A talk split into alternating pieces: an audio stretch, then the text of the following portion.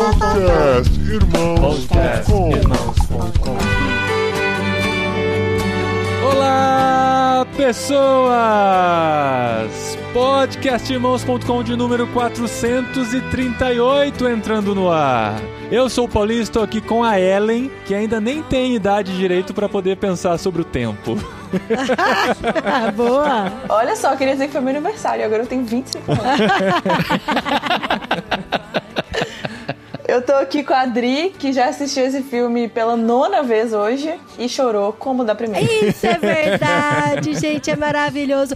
E eu sou a Adriana e eu estou aqui com o Cacau, que também é apaixonado pelo filme. Olha só, Oh. é meu parceirinho de About Time, porque a gente já falou várias vezes desse filme. É verdade. E eu sou o Cacau e tô aqui com o Paulinho, que já gravou esse podcast e voltou agora pra gravar melhor.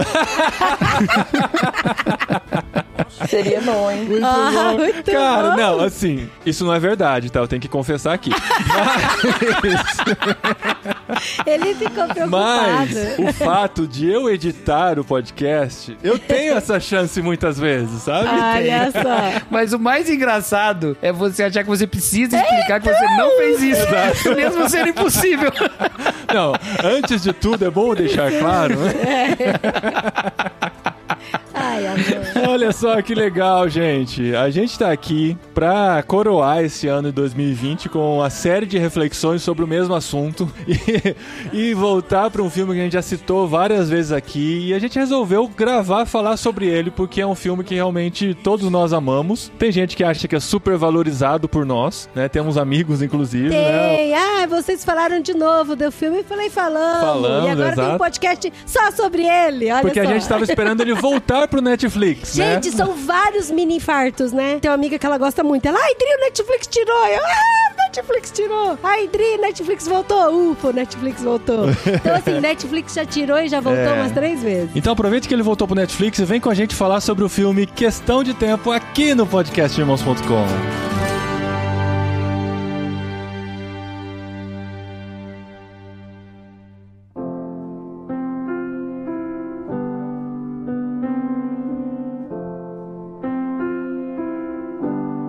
Esse filme, pra mim, ele é um coringa. Sabe quando as pessoas fazem aquelas perguntas que eu nunca tô pronta pra responder? Tipo, ai, qual que é seu dia preferido da sua vida? Qual foi o melhor Qual a sua sei o que da comida sua vida? favorita? Eu nunca sei responder isso. Aí quando alguém me pergunta meu filme preferido, eu sempre falo que é esse. Ah, e a gente já tava pensando, a Dri sempre fala, precisamos gravar sobre filme, sobre filme. Inclusive, assim, eu quero que essa se torne uma série mais recorrente aqui no podcast Inclusive, inclusive, Inclusive. eu queria muito ter gravado sobre Dark. Eu até fiz uma série de perguntas e reflexões, É. mas marido Aí barrou. passou. Não, marido Aí passou, barrou. Não, o barrou, Dark já é passado, mas a barrou. About Time permanece, que a gente pode rever sempre aqui. E esse assunto surgiu porque o Cacau, né, com suas enquetes no Twitter, em busca de engajamento, Não é, não é, não é, não. Eu vou, eu vou explicar qual é que é das minhas enquetes no Twitter. É que no Twitter eu sou muito pistola e eu não sou assim na vida, só sou na internet. E às vezes eu ponho essas enquetes pra dar uma movimentada um pouco mais leve, mais- sabe? E eu gosto das respostas, elas me fofinho, surpreendem. né? Aí ele perguntou, aí ele perguntou qual é o filme mais good vibe que você conhece, tal, que você gosta. Aí assim, primeiro que vem na cabeça, aí About Time eu coloquei lá. Aí eu falei, precisamos gravar sobre About Time. Espero que clique não esteja nessa lista, né? Porque, por favor, o filme ruim. Adam Sandler, maravilhoso. Eu não acho o clique ruim também, não. Eu acho do, do Adam Sandler um dos melhores. Mas assim, About Time é o drama mais good vibe que existe. E Clique é a comédia mais bad vibe que existe. Porque chega numa hora no clique, velho, que assim, você vai pra assistir um filme do Adam Sandler, você imagina, sei lá, né? O Rob Schneider falando besteira e tal. E de repente você tem uma coisa lá que você fala, mano do céu, que, que filme é esse? Onde foi parar, né? o coração tá sendo despedaçado aqui.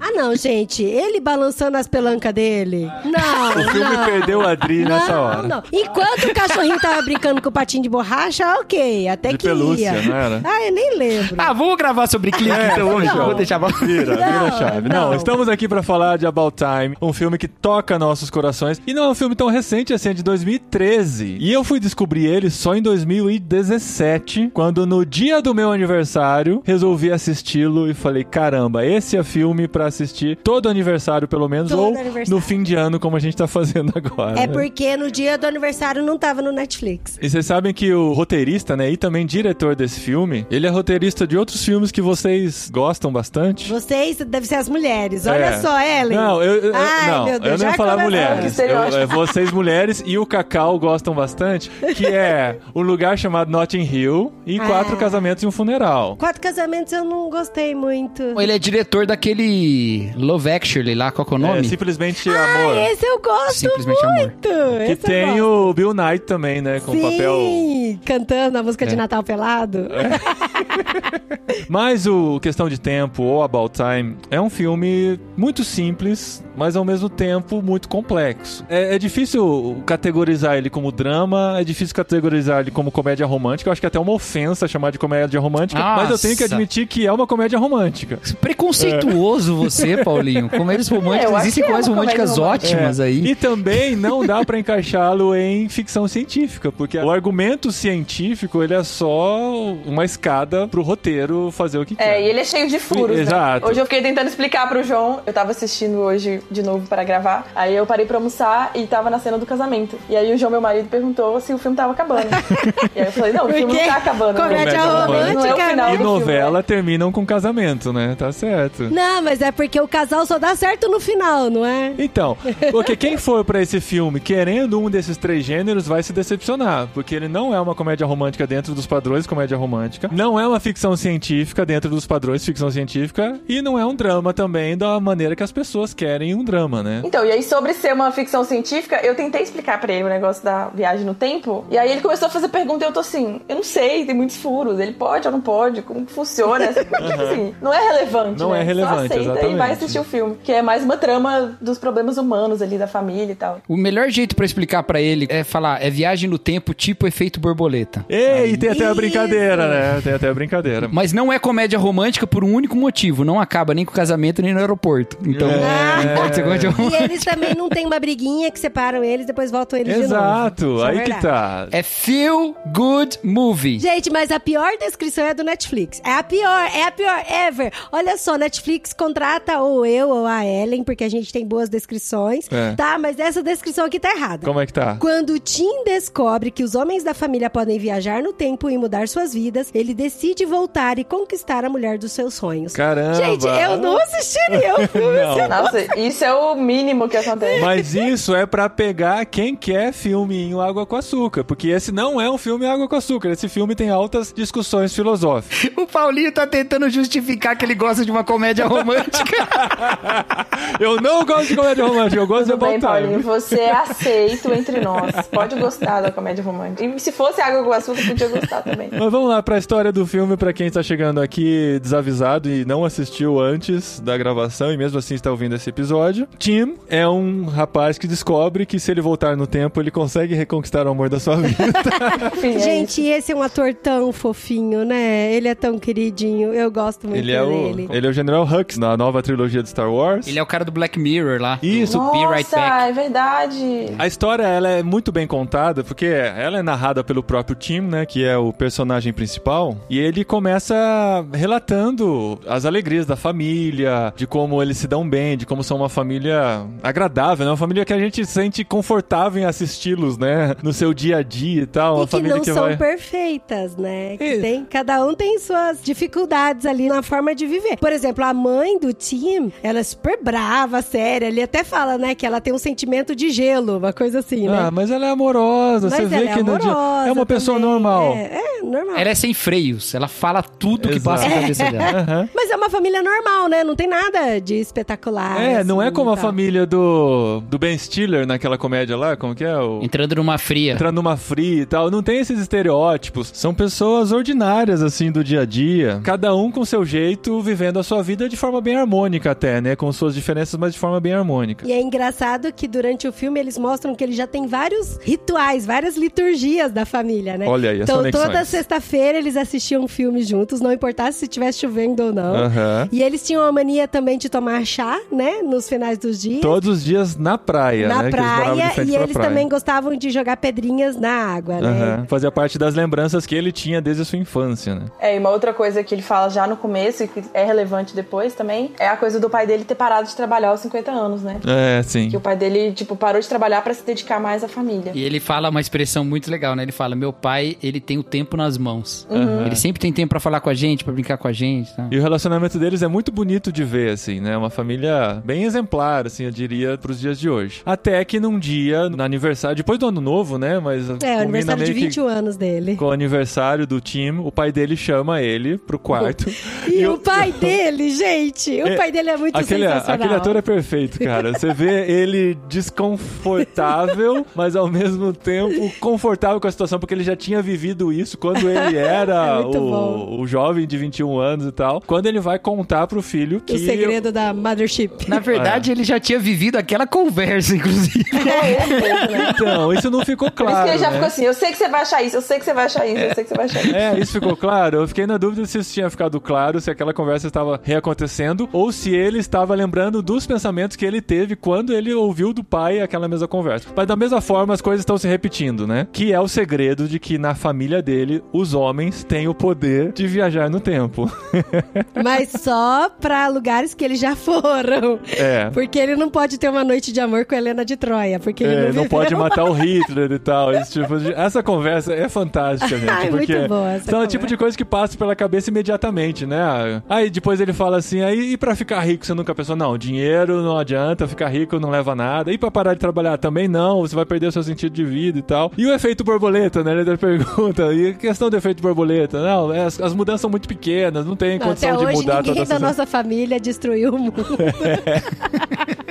Essa conversa é muito boa. É muito boa essa conversa. E aí até que ele vai lá e vai provar, né? Vai achando que o pai dele tá maluco e tal, vai tentar se isso é verdade. Ele tem que ir pra um lugar escuro, ficar sozinho, fechar os punhos, fechar os olhos e pensar pra onde ele quer ir pra mudar alguma coisa. E ele decide ir pra noite anterior, aparentemente é a noite anterior, a noite de ano novo, pra mudar uma pequena coisinha, uma pequena gafe que ele cometeu lá na hora da virada do ano novo. Inclusive, eu queria saber se essa tradição de todo mundo se beijar no ano novo, se isso acontece mesmo na Inglaterra. Porque. Não, nos Estados Unidos também, no, no Friends tem isso. Em todo lugar, eu acho. É, em todo lugar. Você não dá um abracinho no Paulinho? quando- Não, mas gente, se Não abraça, a gente abraça toda a família. E feliz ano novo, feliz ano novo. Não fica os casais se beijando um tempão, sabe? Mas é que eles são jovens, é porque era uma festa jovem, só tinha os jovens, a flor da pele ali, os hormônios. Não, o pior não é isso. O pior é que são os que não são casais, igual no Friends mesmo, né? Exato. É, então. Essa tradição que me estranha. Dos casais, sim. Ano novo eu dou um beijo na Nath, mas. É, eu acho que tem uma tradição de que dá azar no amor se você não beijar alguém. Eu já vi isso em algum filme também, desses daí que vocês gostam. Ai, socorro. Mas eu queria, viu, ter um poder pra voltar toda vez que eu dou uma gafe. Então. São várias. cara, a simplicidade desse filme é exatamente essa, né? De trazer pra gente algo que seria muito útil pra gente e termos o computador e trabalharmos no computador ajuda muito nisso, que é o famoso Ctrl Z, né? Você consegue desfazer muitas coisas e quantas vezes na vida a gente não tenta aplicar esse mesmo Ctrl Z e poder fazer de novo. E a maturidade vem quando você percebe que tem muita coisa que você fez, não tem como desfazer, você tem que arcar com as consequências. Mas eu achei tão bonitinho os ensinamentos do pai dele logo no começo. Porque assim, quando você descobre que você tem o poder de ir pro passado e tal, a primeira coisa que ele fala, nossa, então eu vou querer realizar coisas grandes, né? E aí ele fala, mas ninguém, ninguém se deu muito bem com isso. E aí eu falei pro Paulinho, eu falei, nossa, se não fosse o pai dele abrindo os olhos dele pra isso, ele ia querer ganhar dinheiro. Igual, tipo, de volta pro futuro, guardar o almanac, sabe? Essas coisas Ah, que a gente já viu que não deu certo. E o legal também é que o pai ele vai abrindo o leque aos poucos, né? Tanto que lá na frente vai acontecer uma coisa e ele fala: Ah, é, eu me esqueci de falar disso, que é tipo a- a- a- o sentido da vida, mais né? importante. Total, assim, faz toda a diferença na história. Mas o pai vai contando aos poucos pra ele experimentando e tendo as suas frustrações, as suas dificuldades e conseguindo lidar com isso também. Só que depois ele tem um casinho. Um casinho não, né? Um apaixonite pela Arlequina. A Arlequina, gente. Olha só, pra você que não tá afim de assistir o filme, tem a Arlequina e ela tá maravilhosa no filme, viu? Eu não ela digo- tá lindona mesmo. Eu não posso falar nada, mas assim. Mas eu concordo, né? É. Ela tá muito bonita no filme, que foi a primeira paixonite dele, né? Aí é que vem a primeira lição de moral pra ele mesmo. Ele fala: não tenha viagem no tempo que faça alguém amar você, entendeu? Sim. Só que daí ele se mudou pra Londres, né? Porque ele morava numa cidadezinha muito pequena e eu fiquei curiosa pra procurar no Google essa cidadezinha. Parece tão bonitinha, tão charmosa, né, amor? Ele não morava nem numa cidade, né? Ele morava numa propriedade, né? Na Uma vila, é. Cornualha lá. Uma vila perto do mar, né? Sei lá o quê. É, no litoral, sim. E aí depois ele vai pra cidade grande, né? E aí isso é muito legal, porque ele vai morar com o tio. E aí. Na você- verdade, é um amigo do pai dele, né? Não chega nem a ser tio. É, É. E ele nem gosta muito do pai dele, né? Eu adoro gente daquele jeito ali. Ele é muito amargo! Ele é muito amargo! Super amargo. Esse personagem, Muito bom. apesar dele ser interessante, pra mim ele foi muito caricato, assim, muito. Lembra muito aquele amigo do Notting Hill, né? Que também era um cara meio malucão e extravagante e tal. Acho que parece que é meio que uma regra nas comédias. Ah, no, pra engana. Eu gostei muito do mau humor dele, porque assim, tem muita coisa errada na vida dele, né? E quando o Tim chega lá na casa dele, ele fala: Tá vendo essa foto aqui, ó? Minha mulher. Aí ele fala: ah, parece simpática. É, eu também achava isso no começo. Aí, tá vendo isso daqui, ó? É minha filha, ó. Se você quiser dormir com ela, pode dormir, porque afinal das contas todo mundo dorme. Já dormiu com todo mundo. Eu ri mais na segunda vez que eu assisti do que da primeira. É. Nossa, eu não lembrava de várias coisas do diálogo, velho. Esse é um fenômeno que tá acontecendo comigo, assim. Eu, eu tenho rido muito mais espalhafotosamente assistindo as coisas. Não sei se isso tem a ver com a idade. Você tem que ver eu assistindo Modern Family, velho. Eu acho que o vizinho fica até louco aqui. Mas você se emociona também agora, mais com facilidade? A mesma coisa. Mesma Ah. coisa. A mesma coisa que anteriormente ou segue a mesma regra do riso frouxo? Não, não, não mudou. Não Ah, mudou. tá. É, tá a mesma coisa. Mas então, nessa nova vida, ele tem a oportunidade de ir com um amigo dele para um jantar no escuro com um amigo servido por cegos e tal. E lá ele acaba conhecendo a Mary, que é a Rachel ah, McAdams. Que é a Rachel maravilhosa. Não, não, não, não, não, não, não, não. Não. Se ele era apaixonado pela Arlequina quando era mais jovem, agora ele conheceu a Regina George, por favor. Ah, por favor. Os nomes corretos. Sim, e agora a gente vai ficar 90% do nosso tempo falando dela. É a Arlequina do bem e a Regina George e a do bem. Regina né? George, é. Aham. E a Arlequina é meio do mal ainda, eu achei. É, é, pode ser. É. E nesse jantar, eles se conhecem, se conversam e percebe Tudo que escuro, rola uma paixão escuro, porque as é. horas vão passando e eles estão se relacionando, as coisas vão acontecendo. No final do jantar, eles saem desse jantar e se encontram lá fora e se percebe que rola esse clima, onde ele pega o número do telefone dela, registra e volta pra casa. Aqui é o Paulinho do Futuro voltando aqui pro meio desse episódio para avisar que a partir desse momento nós teremos spoilers livres, tá bom? Até aqui a gente só contou a história básica que você encontra em qualquer crítica sobre o filme, mas a partir de agora vamos contar partes fundamentais da história. Então, se você não assistiu, dá um pause aqui, vai lá no Netflix, assiste depois volta aqui para ouvir o resto do programa porque vai valer a pena, tá bom? Vamos voltar lá pro passado agora, eu só espero não ter modificado nada importante na história. Hein?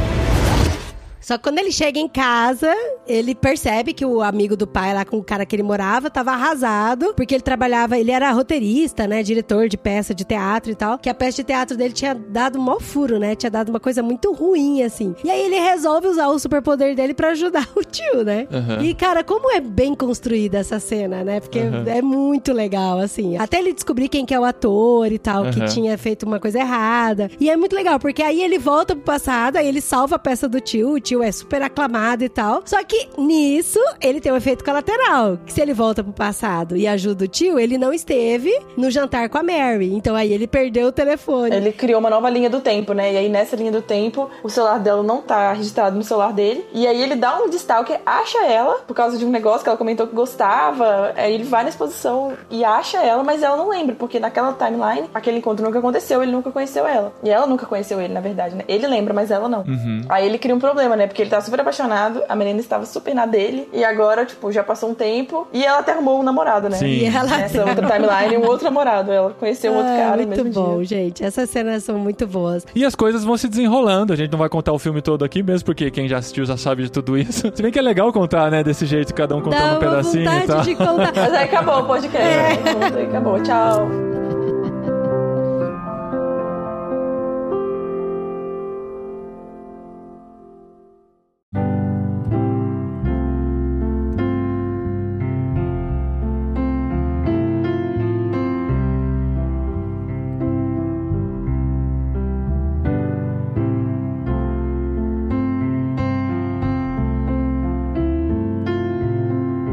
Gosto muito de assistir um filme, assistir uma série, alguma coisa assim, e ler uma crítica em sites, né? Então, assim, eu tinha vários sites favoritos no meu computador, que daí eu ia pra ler as críticas. Mas, gente, a cada ano que passa, as críticas estão ficando cada vez mais chatas. Mais técnicas. Mais técnicas. Nossa, com termos difíceis, mais fazendo comparações de diretores, comparações de atuação e tal, do que de coração. Eu gosto muito de crítica de coração.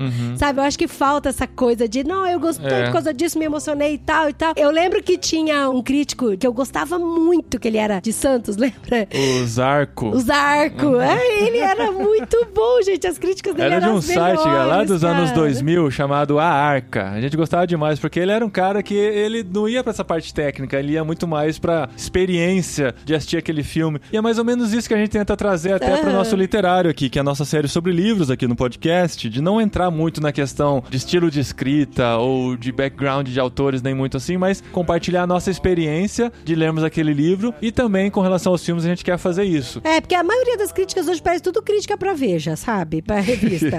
tá muito chato. E assim, e se você olhar bem, no IMDB, esse filme, ele tem um Metascore de 55 e o Metascore vai de 0 a 100. Então é uma nota muito baixa pra um, um filme. Só que o Metascore, ele é dado pelos críticos. E se você vê a avaliação de quem assiste, ele tá em 7.8, de 0 a 10, 7.8. Então, para os as pessoas normais que assistem, ele é muito mais agradável do que tecnicamente, né? Porque eles vão entrar, os críticos vão entrar nas questões dos furos das viagens do tempo, de como a comédia romântica é descaracterizada e tudo mais. Esse tipo de crítica vai acontecer, o que desvaloriza um pouco o valor desse filme. Por isso que eu gosto de choque de cultura. É, exatamente. Fica Que vai na emoção, fazendo né? piada com a existência dos críticos chatos. Exatamente. E isso é até mencionado até no filme, né? Porque o próprio amigo do tio dele tem uma crítica muito ruim dos críticos, né? De teatro de Londres e tal, e de quando as coisas são consertadas, isso vira de ponta cabeça e ele tem uma outra repercussão. É, nem chegou até a crítica, né? Porque ele volta na mesma noite, né? Ele só tá imaginando, fala, eles vão escrever. É, vão escrever o, isso, O é. autor, É. o autor teve um Alzheimer. É, muito bom, cara. Não, e ele Aquele fala- diálogo ali é muito bom. Ele fala, gente, é como se a minha peça afundasse. Sem o Titanic, sem a Kate Winslet. Não, não, é como... Sem sobrevivência. É, é, é como se a minha peça fosse o Titanic, mas sem sobreviventes e sem a Kate Winslet. gente, os diálogos desse filme são muito bons, cara. Esse filme me bons. lembra muito, acho que tem uma boa relação com o Dia da Marmota lá, né? O Feitiço do Tempo. Clássico. Clássico com Bill Murray. Bill Murray no, no seu auge, seu cara. auge. No ápice da sua... É. Só que eu acho que o trunfo, se é que a gente pode fazer uma comparação desses dois filmes, é que quando as coisas se repetem em About Time, ele não se torna repetitivo. Ah, então é muitas verdade. coisas a gente percebe que se repetiu. Às vezes tem só um sonzinho de viagem do tempo no fundo, né? Tipo, tem aquela cena de constrangimento, aí você vê que ele tá pensando em fazer aquela viagem do tempo, só vem o sonzinho atrás assim.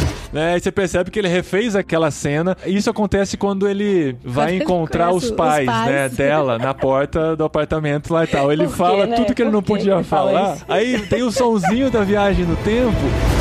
E depois já corta pra cena deles jantando. Não refizeram a cena, mas você entende que a cena foi refeita do jeito que ele queria, sem falar aquelas besteiras. Mas tem uma razão, né? O dia da marmota, o tema é justamente você tá preso no tempo, né? Aham. Esse é o contrário, né? O, o cara tá solto do tempo, na verdade, né? Porque Exato. É um pouco até você se libertar. É, é muito louco isso, cara, porque se você pensar bem, esses filmes eles falam mais ou menos da mesma coisa, né? Aham. O dia da marmota, ele tá num dia terrível que ele odeia. Ele odeia aquele dia. Ele, Ele odeia, odeia. cumprir a marmota, né? Ele é um jornalista, ele odeia aquele trabalho. E tem muito a ver sobre você estar preso no trabalho e ele se libertar disso mesmo o tempo voltando, né? O About Time é justamente você valorizar as coisas na vida comum, né? Uhum. Também é se libertar dessas coisas sem vida da nossa vida, né? Exato. Olha, dá pra gente fazer um. Dá pra fazer um podcast sobre isso. aí, ó. Não, O Dia da Marmota é um dos filmes preferidos do meu pai. É. E.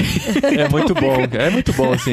É, A comparação que eu fiz é injusta, assim, não tô desvalorizando o feitiço do tempo, mas tem essa outra forma de contar a história que eu gosto bastante, né? De não se tornar repetitivo e a gente aprendendo com ele. Então a gente vai crescendo junto com o personagem na medida em que o personagem vai se desenvolvendo durante a trama, né? Um detalhe, assim, que aí faz toda a diferença nesse desenvolvimento é quando ele descobre que, a partir do momento que ele tem um filho, né, que ele tem uma filha no caso, ele não pode mais voltar antes disso. Uhum. Que ele tenta voltar pra resolver a vida da irmã e tal, e aí ele percebe que se ele voltar a qualquer momento antes do filho dele nascer, ele vai ter outro filho. Diferente. Porque tudo que ele viveu até aquele momento foi necessário pra que tivesse aquele espermatozoide, aquele óvulo pra formar aquela pessoa. Então ele tinha um filho, mas era outra criança. Aquele é o checkpoint da Isso. história. É um Nasceu um checkpoint, filho, já era, isso. você não pode voltar atrás, senão seu filho vai ser outro. E isso é aquilo que o pai chega e fala pra ele: ah, é, esqueci desse detalhe. Mas essa regra, ela é muito boa, ela funciona muito bem no filme, mas eles quebram a regra pra não ficar um gosto amargo. Porque teoricamente não tem como se arrumar isso. E ele arruma, né? Ele arruma. aham. Ah, Então- sim. Na minha memória do filme, ele não arrumava. É, na minha também não. Mas aí eu, aí eu Será falei, que a ah, não, Netflix mudou? arrumou. É. Voltou no tempo e mudou. Mas o- uma coisa louca que tem é que ele faz isso duas vezes. E o problema disso é que o diálogo com o pai, quando o pai já morreu e ele vai falar com o pai, eu não vou nunca mais poder voltar porque ela tá grávida de novo, perde o sentido. Porque ele volta uma vez, aí ele volta pra arrumar. Aí é a pose de novo, tá lá, né? A menininha. Depois, quando ele vai ter o último papo com o pai dele, o pai dele fala: Vamos voltar tudo? Vamos. Aí eles voltam desde o início. Sim. Sim. E todos os filhos dele não tinham nascido ainda. Então. Podiam Mas todos ele eles. fala, a gente não vai mudar nada. Isso, eu sei. A Nath falou exatamente a mesma coisa. Então, mas jogando ping-pong eles também não mudariam nada. É, exatamente. Ele mudaria alguma coisa se ele voltasse só pra jogar ping-pong com o pai dele? Não. Porque se não fosse isso, beleza, funcionaria. Então, esses são os furos que a gente tem que ignorar mesmo pra história. Ah, eu ignoro com alegria. Passar pano total. Eu sinto muito menos de ignorar esse furo do que de ignorar o do De Volta pro Futuro. Quando o Biff volta e vai pro futuro de novo. É. Aquilo lá me irrita, cara. Até hoje eu não engoli aquilo lá. Ah, eu Volta achei que é bem 2. explicado, cara. Ah, cara, me irrita demais. Eu acho que é muito nada a ver, velho.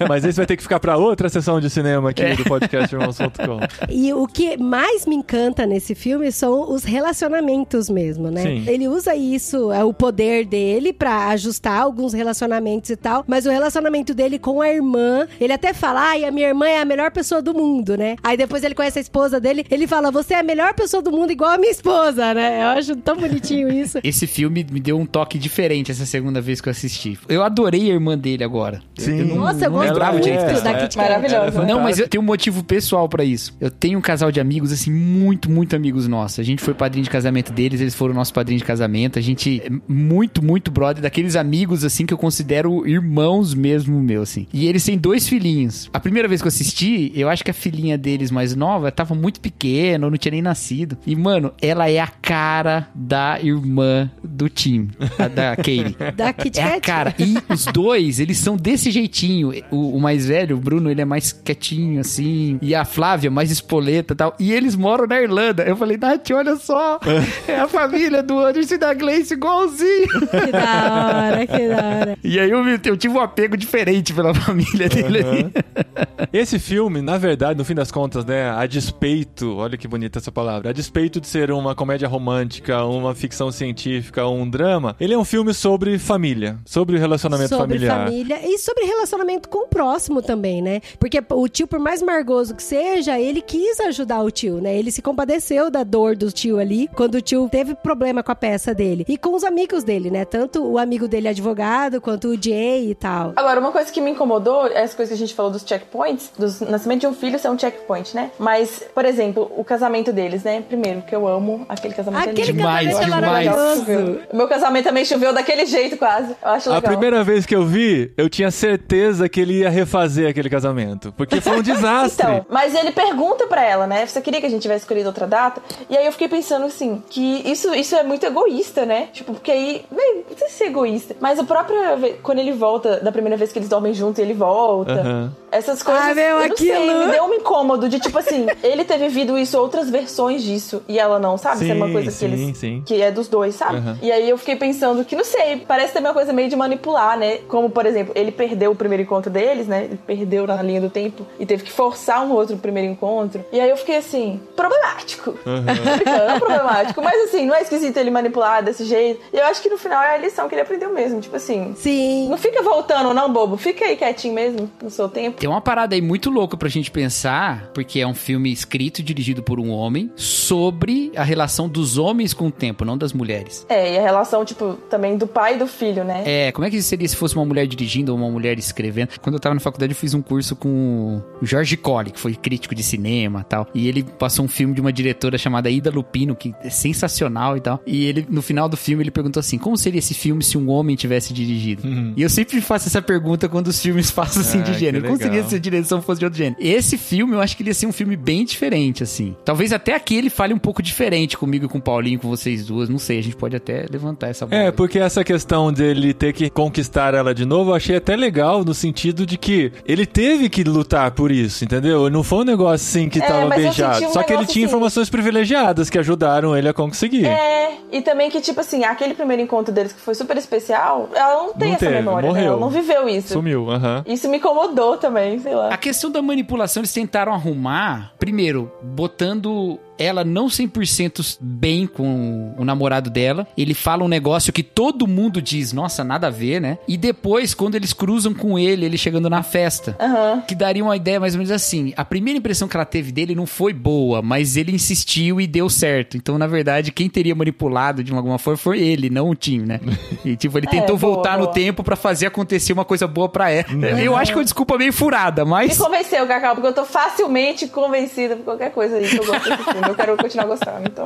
Obrigada. Mas assim, uma coisa que eu gostei muito do filme como mulher, pra mim assim, ele foi inocente. Eu achei que ele não ah, iria perder o telefone dela. Eu não sei se não passou pela cabeça disso, mas deu um desespero muito grande quando ele viu que ele precisava conquistar ela de novo. E cara, ele foi Passou lá na dias. peça, passou dias Não, na- na- procurando, na exposição, na né? exposição, foi Aham. dias pra achar e a hora que ele achou, ele queria fazer de tudo dar certo. Eu acho fantástico. A gente riu ontem de novo. A hora que ele vai tocar nas costas dela, ele fica todo sem jeito, assim, já parece que tá, tá num teclado, sei lá o que, que ele quer fazer. É muito esse bom. ator é muito bom, velho. Ele é muito Ele é- bom. Ele é muito bom. O olharzinho dele de desespero, né? E é ele não tinha se tocado, ainda que ela não se lembraria dele, né? A hora que ele vai falar com ela, ele percebe que ela não conhece ele. Aquele. Mas eu, eu tenho que concordar com a Adri, ele é meio burro, né? É, Sumiu o telefone, ué, e agora, né? Mas eu o cara gostei. voltou um verão inteiro pra falar lá com a Margot Robin lá. É. Tipo, ele já tinha uma experiência do que acontecia quando ele não voltou 30 minutos, entendeu? É, é verdade. Mas eu achei tão bonitinho o esforço que ele teve pra conquistar ela de novo, sabe? O desespero e o esforço. E, É. e assim, eu quero fazer dar certo, pelo menos pra dar uma chance de ter um novo encontro, né? Uma nova conversa. E aquele encontro deles eu achei muito legal, gente. Muito, muito gostoso. Mas me incomodou também que ele. Aquelas, né? Agora eu virei problematizadora do filme. Mas me incomodou que, que nesse encontro, nesse segundo aí, o segundo primeiro encontro, ele falou o que ela falou, né? Da Kate Moss. Ele nem era fã dela. Ele chegou mentindo. Isso é Ele chato chegou mesmo. falando assim: Ele traiu. Ah, eu sou fã dela. Eu acho isso, isso, isso. Tipo, que as coisas que ela tinha falado. Isso aí eu fiquei Ah, tipo assim. isso não me incomodou, não. Sabe por quê? Ah, porque é engraçadinho só, vai. Não, é, é- é- além de ser É que engraçadinho. eu odeio. Eu já falei que eu odeio surpresa. Eu odeio que alguém mente pra mim por qualquer motivo. Então, Nobre mas que isso seja. foi uma estratégia que Nossa. ele fez pra, tipo, chamar a atenção dela pra ela sair, sabe? Porque ele até falou: não, se Ah. outro cara chegar e chamar a atenção dela, eu perco. Então aí, vamos sair, vamos sair. E ele virou pra ela e falou: nossa, quatro minutos é o suficiente pra ficar numa festa. E saiu. Eu quero acreditar no meu coração que um dia ele possa ter falado: ah, eu sabia que você gostava e é Passando por isso. pano, passando É. pano. E é por Não, isso não, mas sei, vou passar um pano forte Não, porque ela convivendo com ele, ela, ela com certeza vai saber que ele não conhece Mas nada é de Kate Moss, segredo né? da família. É, mas é, ah, isso é, segredo da família. Se bem que ele conta pra irmã, que depois esquece porque Não, ele não, mas eu tô falando de, da Kate Moss, É, não é tô falando verdade. de viagem, nem nada. Não, mas... Não, mas tem uma coisa aí. Em 2013, esse filme não incomodava tanto. Porque hoje você pode chegar pra uma mulher sabendo várias coisas sobre ela, procurando no Facebook. E ainda que isso fosse possível em 2013, não era uma coisa assim que tava muito se falando sobre isso. Então esse tipo de coisa pode acontecer de verdade. Hoje você precisa voltar no tempo. Então, e mas tem aí é golpes mais- desse jeito, que você chega na pessoa falando da família. Mas daí é mais assustador ainda, porque ela olharia pra ele sabendo que era um freak, stalker que tava atrás dela. Não, não, não, não, não. Não é isso que eu tô falando. Eu tô falando o seguinte: quando isso saiu em 2013 e a gente assistiu, isso não era um risco real, não parecia uma manipulação. Ah, sim. Hoje parece uma manipulação pra quem tá assistindo, não se a história acontecesse hoje. Hoje parece uma manipulação porque esse tipo de manipulação existe. Ah, sim. Aham. Isso incomoda muito a Sim, gente mesmo. sim, seria e, e dá, forte. dá um medo danado se você pensar, né? É, A pessoa então. chegar e falando tudo da sua família porque tá exposto na internet, É. é complicado. né?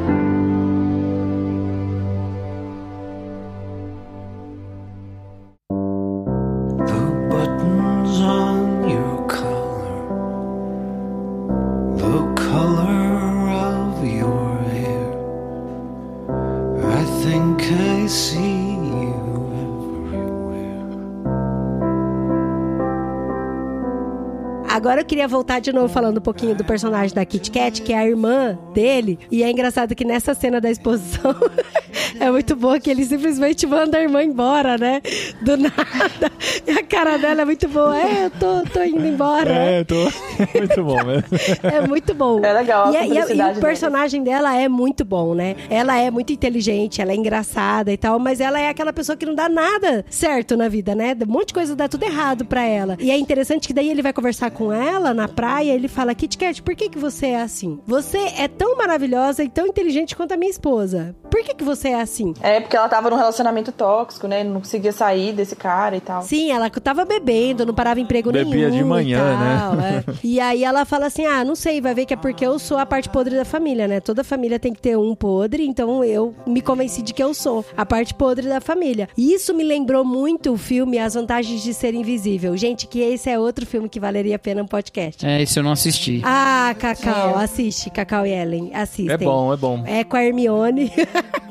É com a Hermione E com o Percy o Jackson. Flash. Ah, não, É é. o Flash. tem o Flash também da Liga no da filme. Justiça. E tem o Percy Jackson. Que é o Kevin do Precisamos Falar sobre Kevin, que é outro filme que. Não, esse dá ruim. Misericórdia. Nossa, esse foge. Também não vi. Também É não muito bom, é muito bom, mas foge. É muito bom, mas é ruim, né? É, é esse dá ruim de pesadelo e até hoje eu tenho ruim quando eu lembro vi. dele. Dessa leva aí de, de livros infanto-juvenis realistas, eu só vi A Culpa é das Estrelas. Só.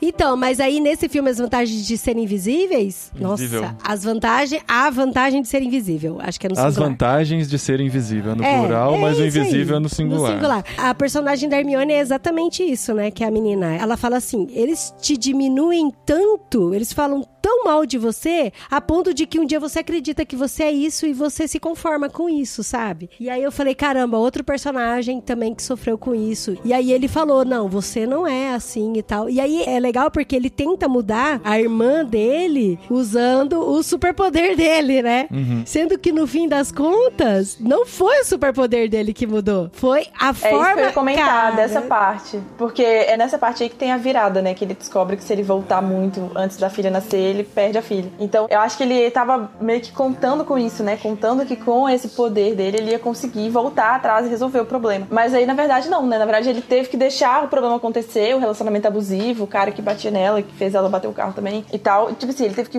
deixar isso acontecer, deixar o carro bater, ter o acidente, ela se machucar, a irmã dele. Porque senão ele perdia a filha, né? Então ele não, não podia perder a filha. Então ele deixa isso acontecer e descobre que tem outro jeito de resolver o problema, né? Que é estando lá do lado dela, conversando com ela, convencendo ela do valor dela, Ouvindo a dor dela, que aconselhando. isso era mais eficiente. É. E aí tem uma frase que ele citou, uma música do Baz Luhrmann, que aí ele fala que se preocupar com o futuro não, não adianta de nada, né? Tipo, resolver uma questão de álgebra mascando chiclete. Não faz diferença nenhuma. É. Mas os problemas reais da vida vão sempre ser coisas que você nunca nem pensou, né? Nunca nem passaram pela sua cabeça. E aí ele tenta resolver o problema da irmã, uma coisa antiga, né? Que ela não tinha pensado ainda. Mas ele vê que não funciona. E também ele vê que ao fazer isso, ele criou um problema que ele também não tinha pensado ainda. No hospital, eles falam um negócio muito bonito. Eles falam assim: não, nós vamos ficar aqui até nós nos garantirmos de que isso não vai acontecer de novo. Ah, o que é muito sim, louco, porque sim. não acontece de novo também dele não voltar. Aham. Ele começa a aceitar, né, que tem coisas que ele não vai mudar mesmo. E esse amadurecimento vai acontecendo, né? Ele vai ter que viver as consequências das atitudes que ele e as outras pessoas tomam. Como uma pessoa normal, né? Exatamente. Isso é muito louco. Que aí vem o real segredo da Mothership. É, é o segredo da, da nave mãe, né? O segredo Que que, o pai dele contou. Que o segredo da nave mãe, né, que é o termo que ele usa no original, era o de viajar no tempo. Mas na verdade, nos últimos dias o pai dele diz pra ele que o grande segredo é ele poder viver o dia duas vezes. Isso é muito legal. E o clipezinho que acontece é muito gostoso, porque na primeira vez que ele vive o dia, ele vive de forma bem regular, assim, de Com forma a bem trilha normal. sonora mais triste É, e tal. Inclusive, para- a trilha sonora desse filme arrasa. não dando atenção pro vendedor, Exato. ficando muito preocupado com o futuro, não levando as coisas na brincadeira, né, de uma forma leve e tal. É tudo que a gente faz do nosso dia a dia se a gente não prestar atenção, né? Tipo, as pessoas vendem o caixa do supermercado, a gente nem lembra da cor dos olhos do caixa do supermercado, a gente não olha. É, porque pra eles, agora estão né? todos de máscara, então é Mas só os olhos mesmo que dá pra, olhos. pra reparar. E isso tem muito a ver com o que a gente tem conversado nos últimos meses aqui no podcast sobre o ordinário, sobre o dia a dia, sobre a simplicidade do dia e buscar alegria no nosso dia, né? Aí ele descobriu que ele pode viver um dia normalmente e repetir esse mesmo dia vivendo de uma forma diferenciada. Aí, se fosse uma comédia pastelão, ele ia fazer uns negócios muito absurdos e tal, ia subir na mesa. Se tivesse o Adam Sandler... no- Exatamente. Se tivesse a oportunidade de refazer o dia e tal. E você vê que as mudanças são muito pequenas. São muito pequenas, sabe? É uma mudança de perspectiva só, né? Tipo, uma mudança de jeito de olhar pras coisas. Exato. No primeiro dia, ele do lado do cara no metrô, ele só olha pro cara, fica de boa. No segundo dia, ele só curte um pouquinho a música que o cara tá ouvindo no fone de ouvido, assim. Ele podia pegar o fone de ouvido e colocar no ouvido e dançar com o cara em pé dentro do metrô e tal, mas não. Ele resolveu fazer de uma forma bem mais simples, com pequenas mudanças, aquele novo dia. E aí você acha que essa é a lição do filme, né? Ah, sim, ele vai ter que viver tudo duas É, vezes. ele vai né? fazer isso pro O resto da primeiro vida. ordinariamente e a segunda extraordinariamente, Extraordinariamente. com o mesmo dia. Nessa hora, Cacauzinho já tava. Eu tô Já desde a hora do hospital a coisa já tava difícil. Gente, essa hora embarga a voz mesmo. É. Os olhos ficam cheios de lágrimas. Porque ele tá se despedindo do pai dele e aprendendo essa lição que o pai dele levou a vida inteira pra aprender e passou pra ele. E aí ele aprende uma lição a mais que o pai dele. Ele vai um é essa passo parte adiante. Que é o encerramento que a gente já tá destruído no chão. Porque até então a gente assiste o filme e fala: ah, ok, eu não tenho poder de entrar no armário e mudar o passado. Primeiro, porque eu sou mulher, e segundo, porque é filme. E aí, então você se identifica, você ri e tal. A conclusão acaba sendo a conclusão do filme de ficção científica, assim, tá? Ó, beleza, ele tem o superpoder, ele vai Aham. usar da melhor maneira possível pra fazer o bem pra ele e pras outras pessoas. Mas no final, quando aquilo bate em todo mundo, cara, aí é de arrepiar. É muito legal porque essa última frase porque ele tá narrando a história, então é a voz em off e ele experimentando o dia ordinário dele, né? Quando vem essa frase, essa conclusão, o roteirista te amarra pro que ele levantou lá no começo. Porque todos nós temos essa vontade de refazer alguma coisa no nosso dia, né? A questão que do foi Ctrl até o que a Ellen falou no começo do É. programa. A gente gostaria de ter esse poder. Aham. Aí no final ele descobre que esse poder só serviu pra ele valorizar a extraordinária vida ordinária que ele tem todos os dias. Olha aí, gente, Tish Warren aqui, que- ó, no podcast de novo. E aí ele fala que esse poder eu e você e todos nós temos, porque no fim das contas ele nunca mais precisou usar o poder dele de voltar, porque ele vive o dia dele como se fosse o dia que ele tivesse voltado, sabe? É muito legal. Os críticos não sabem nada que deram essa nota baixa pra esse É, filme. concordo, Cacau, concordo. Porque assim, olha só que louco. Ele começa te encantando com uma família encantadora. Ele descreve o pai, a mãe com carinho, e aí ele, quando vai descrever mãe, ele praticamente não descreve, ele só fala assim: ela é a coisa mais maravilhosa da minha vida.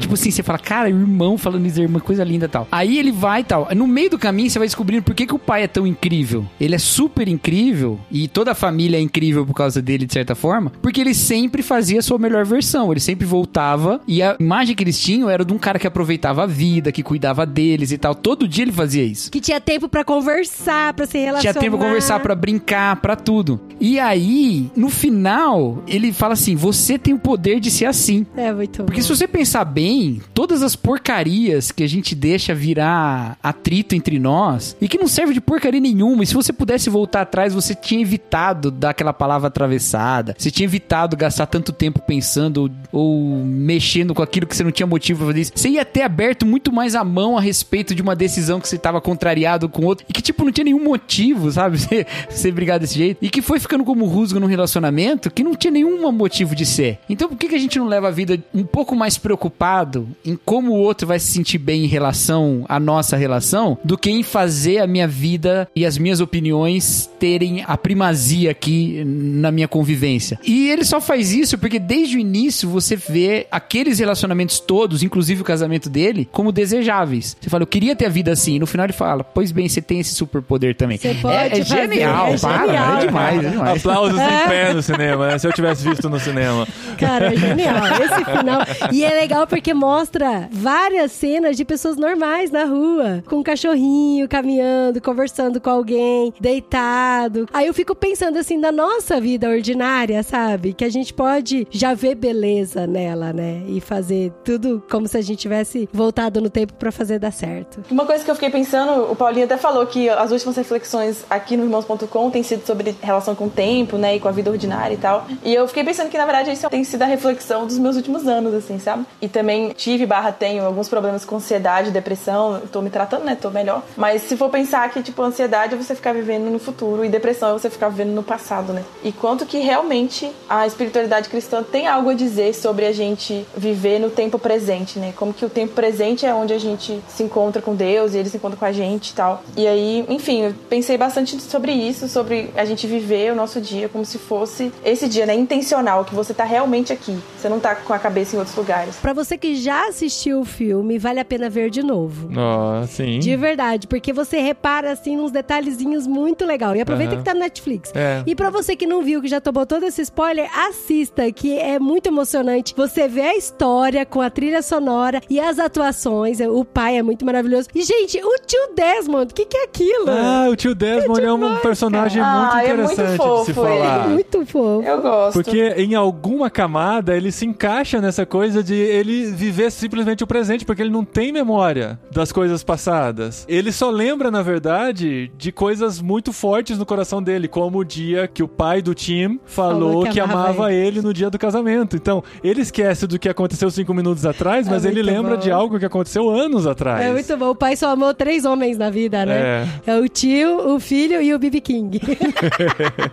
Mas ele tá doente? Não, ele tá com ele tem alguma condição Ou que faz com que ele não tenha boa memória. Aquilo não é uma confusão porque ele também ficou voltando no tempo? E Eu ele tá imaginei meio que perdido? devia ter a ver com isso, né? Porque os homens da família Mas voltam. ele, Não, ele é ele é irmão parente da mãe. Ah, tá resolvido então. É, não, é, é Que uma- ótimo. Ele é irmão da mãe. é. Odeio quando eu não entendo uma parte do filme. Que bom que vocês falaram isso agora. E isso que é mais lindo, porque assim, ele é irmão da mãe. E ele falou que amava, sabe? O cunhado. Isso foi muito legal. É um filme de uma sensibilidade, né? O diálogo que ele tem com a Kit Kat lá, que ele fala assim: o próximo é seu. E ela fala: ah, não. Você não sabe nada do que tá acontecendo ainda com a vida dela. Você sabe que tem alguma coisa errada, porque ela não tá bem. Você vê que ela não tá bem, você não sabe o que, que é. Aí ela fala assim pra ele: ah, não sei, tio. Os homens não têm sido muito bons comigo. Aí você já, caramba. E tipo, uma linha assim, né? É muito sensível Você já mesmo, fica. cara. Eu acho que esse filme tem uma lição muito grande sobre família também, assim, sabe? Eu tava pensando nisso, eu acho que a grande riqueza da família, e aí quando eu falo família, eu tô primeiro falando família mesmo, assim, né? Relação familiar, né? Relação familiar mesmo, no raio que você puder imaginar, né? Depende aí de como é que você lida com a sua família. Mas também das famílias, assim, em que a gente constrói relacionamentos profundos mesmo, né? Eu acho que a grande força da família é, assim, você poder garantir um espaço em que aquele relacionamento não vai se romper, sabe? Eu acho que uma relação em que você tem isso é uma parada assim, sabe? Alguém com quem você pode contar, você fala, aconteça o que Aham, acontecer, aham. velho. Eu posso fazer a porcaria que eu fizer, esse relacionamento não vai se romper. Porque ele não depende disso. Isso aí é graça, é nosso relacionamento É com tão Deus. precioso, entendeu? né? Esse tipo É, de relacionamento. Exatamente. E isso é o que a gente recebeu de Deus. É um relacionamento que não se rompe, não importa a porcaria que a gente faz. E aí eu penso que se a gente recebesse um milhão de reais de Deus, Deus aparecesse e falasse, tô, um milhão. A gente ia se sentir meio na obrigação de repartir isso, né? Mas a gente recebeu um amor infinito, né, cara? Então a gente tem meio obrigação de repartir isso também. A forma como Deus nos ama de um jeito incondicional é o jeito como a gente deveria estabelecer na nossa família e nos nossos vínculos de igreja também. E eu vejo muito isso nesse filme, sabe? Todo mundo pensa em voltar no tempo pra ganhar dinheiro. E o pai voltava no tempo pra amar mais as pessoas que ele amava. Mano, isso Cara, é muito, muito é louco, muito, né? Pra ler Dickens, E você- né? E pra ler Dickens. É. E a gente Que eu tá acho que era pra aprender a Dickens. amar também, né? Você pensar um pouco assim, tipo, o David Copperfield do Dickens, que é um cara que passa a vida inteira sem relação com quase ninguém, um órfão e tal. Acho que dá pra você pensar um pouco isso também. Ele é um anti-Dickens, né? Sei Uhum. lá. Um anti-David Copperfield. Eu acho isso, a gente gastar mais tempo na vida entregando o amor que a gente recebeu de Deus. Acho que isso ia ser revolucionário. Isso ia ser mesmo aproveitar o tempo sem precisar voltar no tempo, né? Oh, que lindo. Olha. Que final maravilhoso. Nossa, Eu não vou mesmo. falar mais nada, gente. É só Só a subir, minha trilha é sonora. só subir a que música. é maravilhosa. Bora. Il Mondo! Tem que subir Il Mondo. Mundo, fechou. non si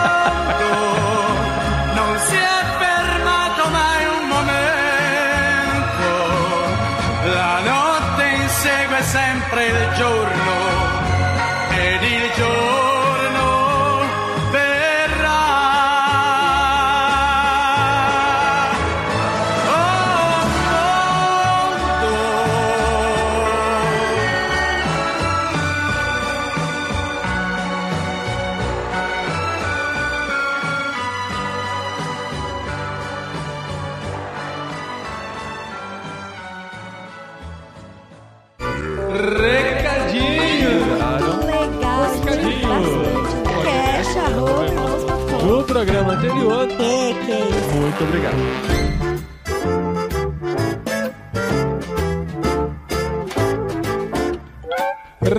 Recadinhos, esposinha.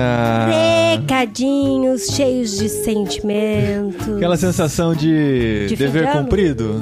Sim, tipo, conseguimos fazer um episódio sobre um dos nossos filmes favoritos? Gente, que medo, né? Quando a gente vai gravar, vai falar sobre uma coisa que a gente ama. Porque fica aquela coisa, né? Eu gosto tanto que eu queria que vocês gostassem também, né? Ah, Teve uma coisa que o Cacau falou no final e eu já tinha parado de gravar, mas eu vou reproduzir aqui.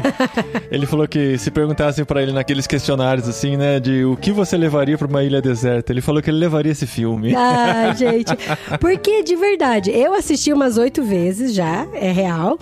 E a hora que terminou de gravar, me deu vontade de ver de novo. E É. eu, tipo, vi ontem, sabe? Aham. A Adri foi lá pra cozinha, foi preparar uma panquequinha pra nós e ligou a trilha sonora, pelo menos pra sentir o gostinho. Liguei. É muito bom, gente. É muito gostoso. Foi muito legal, gente. A gente quer fazer mais episódios sobre filmes. Queremos fazer eles com mais frequência. Não com a mesma frequência dos literários, mas com mais frequência. E eu gostaria que vocês sugerissem filmes que vocês acham que dão um bom caldo pra um episódio todo de um podcast, né? Tem filmes que poderiam ser só um vídeo do YouTube, uma live, alguma coisa assim. Mas filmes que dão um bom caldo pra uma discussão, pra gente conversar, entrar em assuntos profundos e eternos, como esse que foi o About Time. É, e filme que tenha. A, a gente tenha um acesso fácil, né? Senão o pessoal É. fala, ai, faz podcast Cidadão Kane. Eu nem sei onde é que tem Cidadão Kane. Sabe assim, o Às vezes, é. Você fala assim, ó, tem no Netflix, tem É. no Disney Plus. O Disney Plus a gente tá nos 30 dias grátis ainda, É. que pelo operador de celular a gente conseguiu esses 30 dias, então dá pra fazer uma maratona forte e assistir todos nesses 30 Todos dias os e... Star Wars, tudo de entre- novo. de novo, não precisa, né? Eu quero mesmo agora é o HBO Plus, porque tem Harry Potter, porque eu passei esse programa inteiro sem falar do Harry Potter. Ai, nossa, caramba. que karma, gente, que karma. Mas, brevemente, Mas, Harry Potter será substituído no coração da Adri.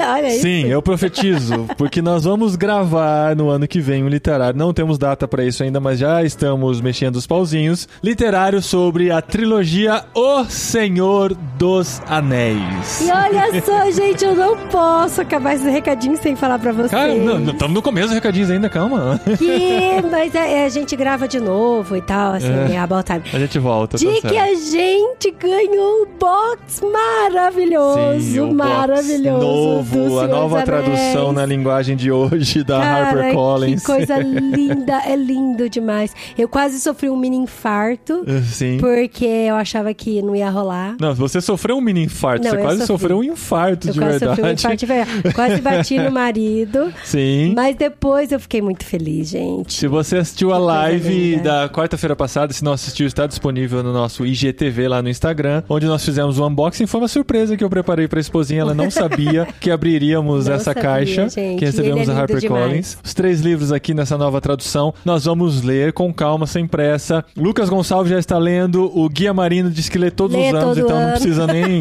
fazer o compromisso com ele, mas ele vai gravar com a gente também. Vamos falar sobre O Senhor dos Anéis em algum literário do ano que vem, então se você quiser se preparar, vem com a gente nessa jornada na Terra-média. E olha só, falando de filme, que a gente fez esse podcast sobre filme, né? Eu vou assistir vários filmes de Natal. Eu falo que eu falo eu, porque eu não sei se o Paulinho vai assistir, enfim. É difícil, gente. Eu já assisti um filme de Natal. Qual foi que a gente Na assistiu? verdade, a gente assistiu junto, né? O Expresso Polar. Expresso Polar. E aí eu é. peguei e coloquei nos meus stories as impressões. Então, assim, eu sempre vou colocar as minhas impressões com spoiler e sem spoiler. Então, No, daí, no Instagram da Adri, o pessoal que me dela. seguem no Instagram. Exatamente. Vocês podem ter também as impressões dela sobre os filmes de Natal. E por falar em advento, nós estamos na nossa jornada do advento. Contamos isso na live também da semana passada. Estamos nos preparando para fazer pela primeira vez, o advento de Natal aqui em casa, com Sim. árvore de Natal e histórias com as crianças e tudo mais, preparando pra esse dia especial. E esse foi o episódio retrasado, né? Na semana passada nós tivemos o jet lag maravilhoso da Milena da Mong...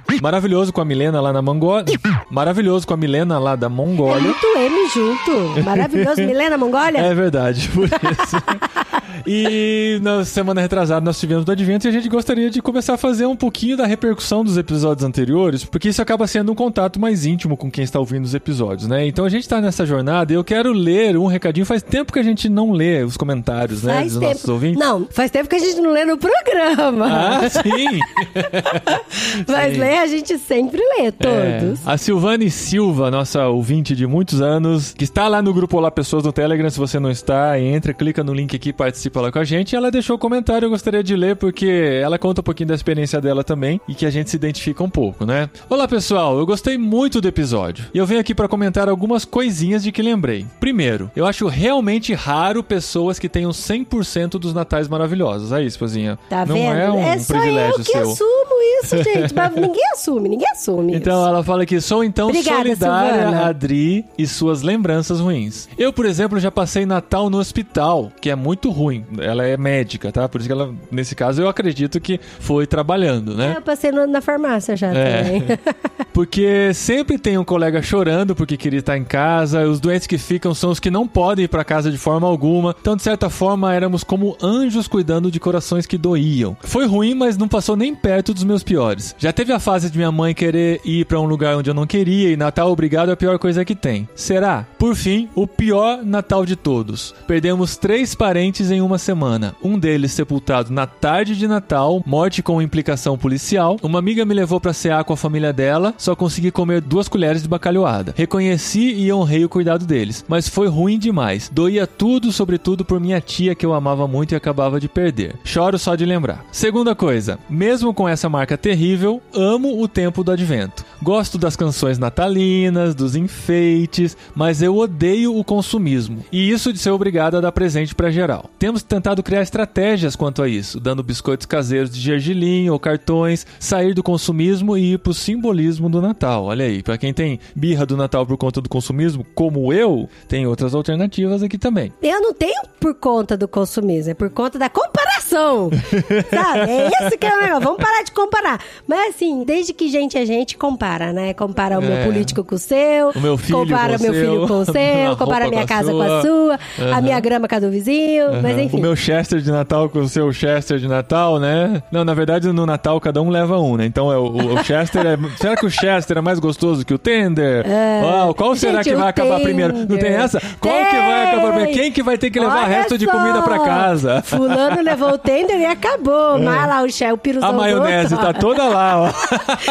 Gente, sempre tem comparação, sempre. Mas no último Natal, a comida que eu fiz foi sucesso. Sim, então, você saiu, saiu toda cheia, olha aí, ó. Terceira coisa, um amigo católico me deu uma explicação bem doida, a de que Jesus teria nascido mesmo em dezembro. Na verdade, a gente vive falando que ele não nasceu no dia 25, mas nós não temos certeza realmente se não foi. A explicação que eu vi sobre isso, eu não sei o quanto é fundamentada, mas diz que em dezembro lá é inverno e os pastores não saem com os seus rebanhos no inverno, então por Sim, isso que não faz sentido. Mas eu não sei o quanto realmente faz frio lá Mas a naquela região, né? pelinho, né? Também. É, tem- Pra mim, na real, assim, tanto faz, sabe? Exato. É, mas enfim, A vamos lá. Conclusão é: se Deus não deixou registrado, é porque a data Porque não é importante. é. Se decidiram comemorar essa data, vamos aproveitar para lembrar e anunciar o nascimento de Jesus. Sim. Que é exatamente assim que a Silvana termina a mensagem. Vamos aproveitar mais o período e o momento para lembrar o milagre da encarnação, o momento central da redenção da humanidade. Abraços e Feliz Natal. Olha aí. Olha Clima de só. Natal aqui no podcast Irmão Assunto Natal desde novembro, em quem diria, hein?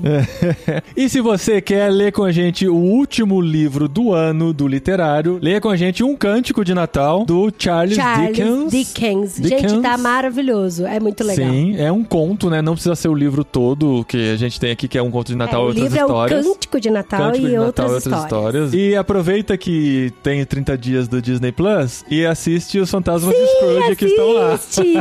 Se você não conseguir ler a tempo, eu dou a boa sugestão de você ler. Porque o livro é uma delícia. Gente, é Uhum. meu primeiro livro do Dickens e eu tô amando a forma como ele escreve. Aham. Assim como o pai do Tim no About Time, né? Ele leu vários. As obras de Dickens ele conseguiu ler três vezes, porque ele voltava no tempo e ganhava É, mais e tempo. ele e lê- tal. Gente, gente tá Dickens no é muito primeiro ainda. bom mesmo, A gente tá no nosso livro. primeiro Natal, no nosso primeiro livro de Dickens. Olha aí, muitas coisas começando no ano Você vê? 2020. Pior que o outro livro do Dickens eu vendi, amor. Eita, Laia, vou ter que ir atrás agora. Ó, pra, se, pra você que tá me ouvindo, se eu vendi pra você, devolve. Devolve. Não, tô brincando. Ah, a gente tem registrado aqui. Vamos na planilha, a gente vai atrás da pessoa.